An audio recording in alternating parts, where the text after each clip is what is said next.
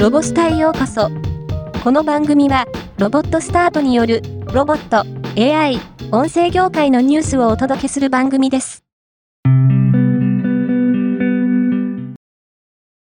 テムザックは、病院向けの自動搬送ロボットを新たに開発し、清水建設が取り組む DX コアスマートホスピタル構想の具現化に向けて滋賀県草津市にある近江医療センターに導入したと発表しました。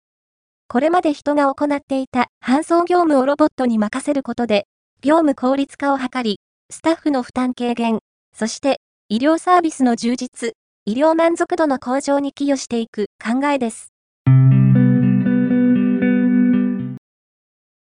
ソフトバンクロボティクスは、ロボットと踊れて、DJ と音楽を楽しみ、ドリンクと和食の魅力を堪能できるクラブザペッパーを12月8日にオープンします。12月6日に、インフルエンサーや報道関係者向けにオープニングイベントを開催し、その全容を公開しました。記事では、写真と動画を交えて、オープニングイベントの様子をレポートします。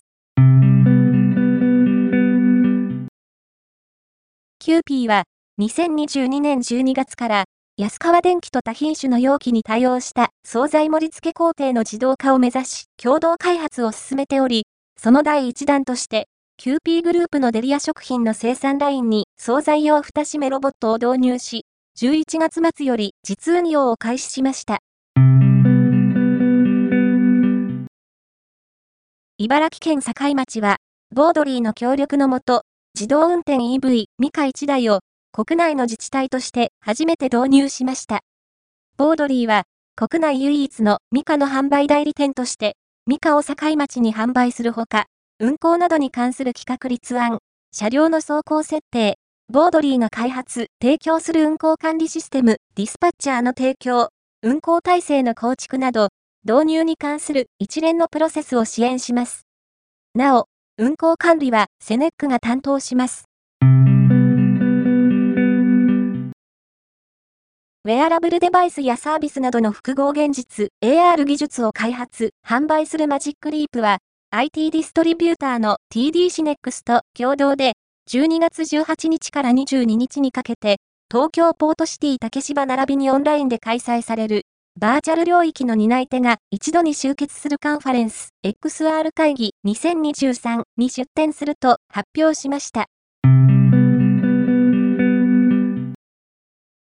リビングロボットは藤田医科大学と共同研究開発を行っている見守りウィーゴを12月9日から10日にかけて愛知スカイエキスポで開催される愛知ロボフェスの藤田医科大学ブースで紹介します。